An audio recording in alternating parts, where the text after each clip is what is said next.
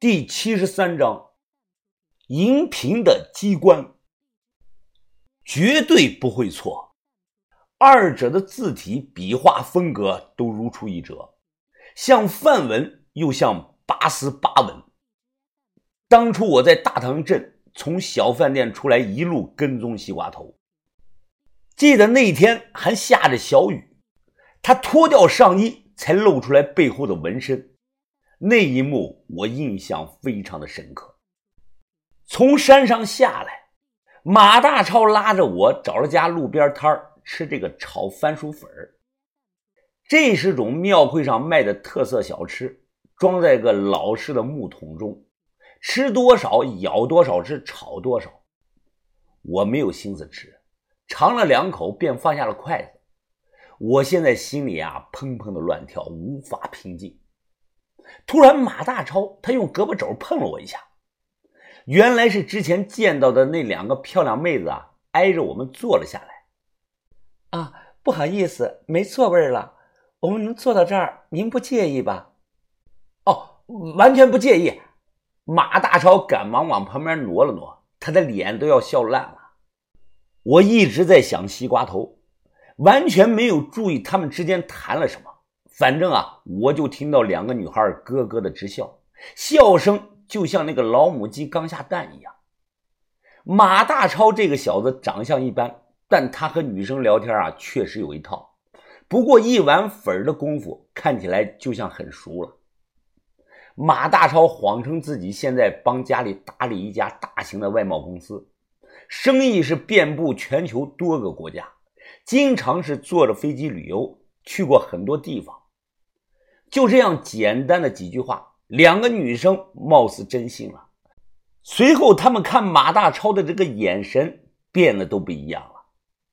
等吃完这个炒粉，马大超直接说：“哎，美女啊，你们是来旅游的，可能对本地不太熟。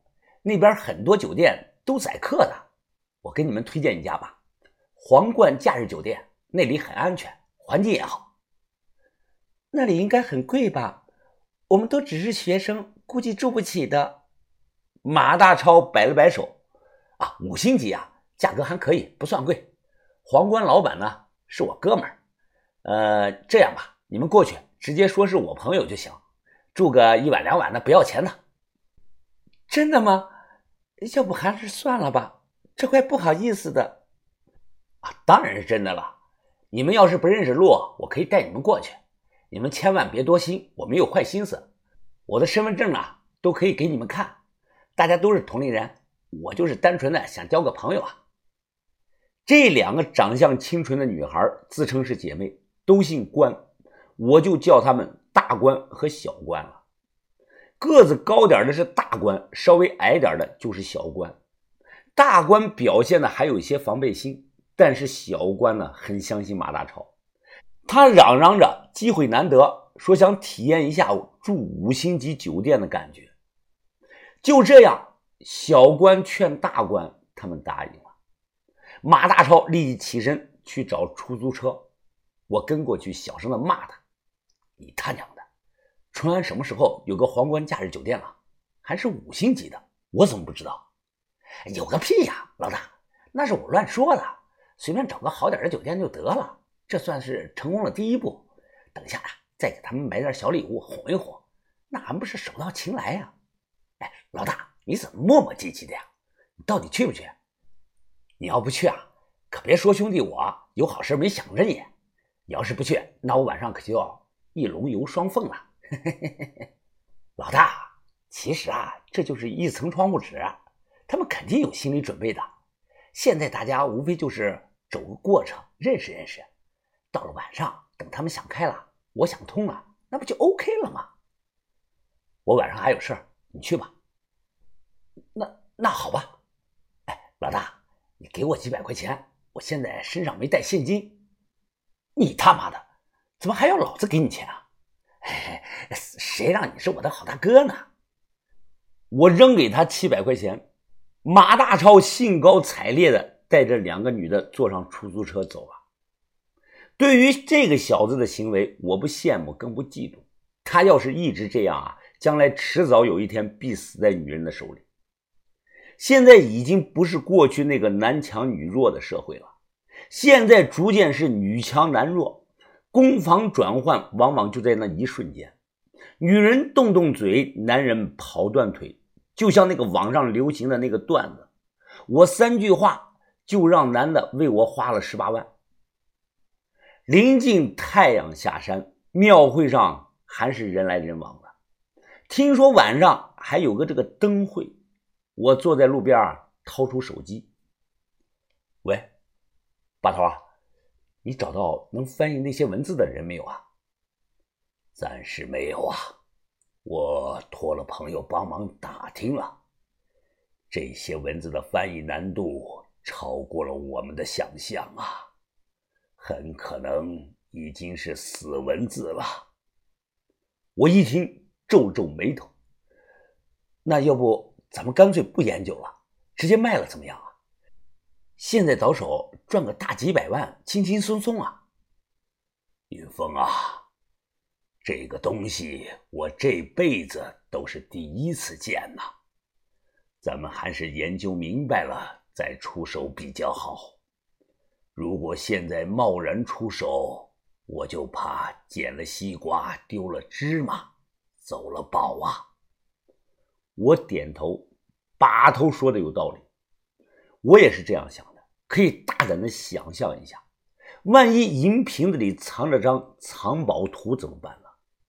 现在有三个问题要解决：一、破解瓶身上这个文字，因为这个可能直接指向了当年的主人是谁，就像那个青铜器上的铭文一样；二呢，尽快无损的打开银瓶。看里头到底是空的还是真藏了什么东西。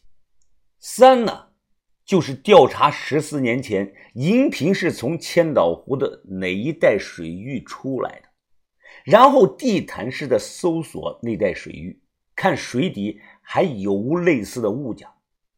不过这样一来，水下古石城寻宝的计划可能要暂时停止。反正我们来春安。目标一直都很明确，一切是以赚钱为主，什么能赚钱就搞什么。于鼎成都把东西卖我了，那他没必要撒谎骗我。也就是说，只要翻出来一九九四年的新闻，找到当年海瑞号是在哪一片水域出的事儿，然后按图寻找那个地方附近呢，应该就是银瓶子的。最初出现点，我心里分析，西瓜头很可能懂这种文字，就算不懂，他也认识懂的人，要不然他闻到身上干毛啊？那又不好看。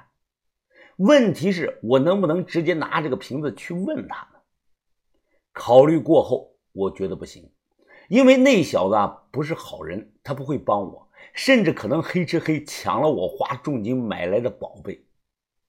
想通这一切，我起身逛了一圈庙会，刚好看到啊有个地摊卖这个放大镜的，我顺手买了一个。这晚深夜，其他人都睡了，把头也刚走，但是我根本睡不着。我举着放大镜，一毫米一毫米的去看这个银瓶子。我看东西从来没用过放大镜，这算是我的第一次。螭吻这个东西过去出现在建筑物的屋顶上，有的舌头是铜制的，能上下活动，方便藏这个避雷针。但银瓶子上这个螭吻舌头啊，就是刻上去的，根本活动不了。举着这个放大镜啊，一直看到夜里三点多，我的眼睛都快看出血丝了。突然，我发现吃吻的眼睛啊，有些不对劲儿。我在放大镜下观察，他好像有点斗鸡眼儿，哎，就是他的这个两个眼睛，一只眼儿是正常，另一只眼儿啊有点向右撇的意思。我赶忙找来根牙签对着放大镜用力的冲着右眼部位一捅，意外的一幕出现了，牙签没有折断，反而直接就没入到了瓶中。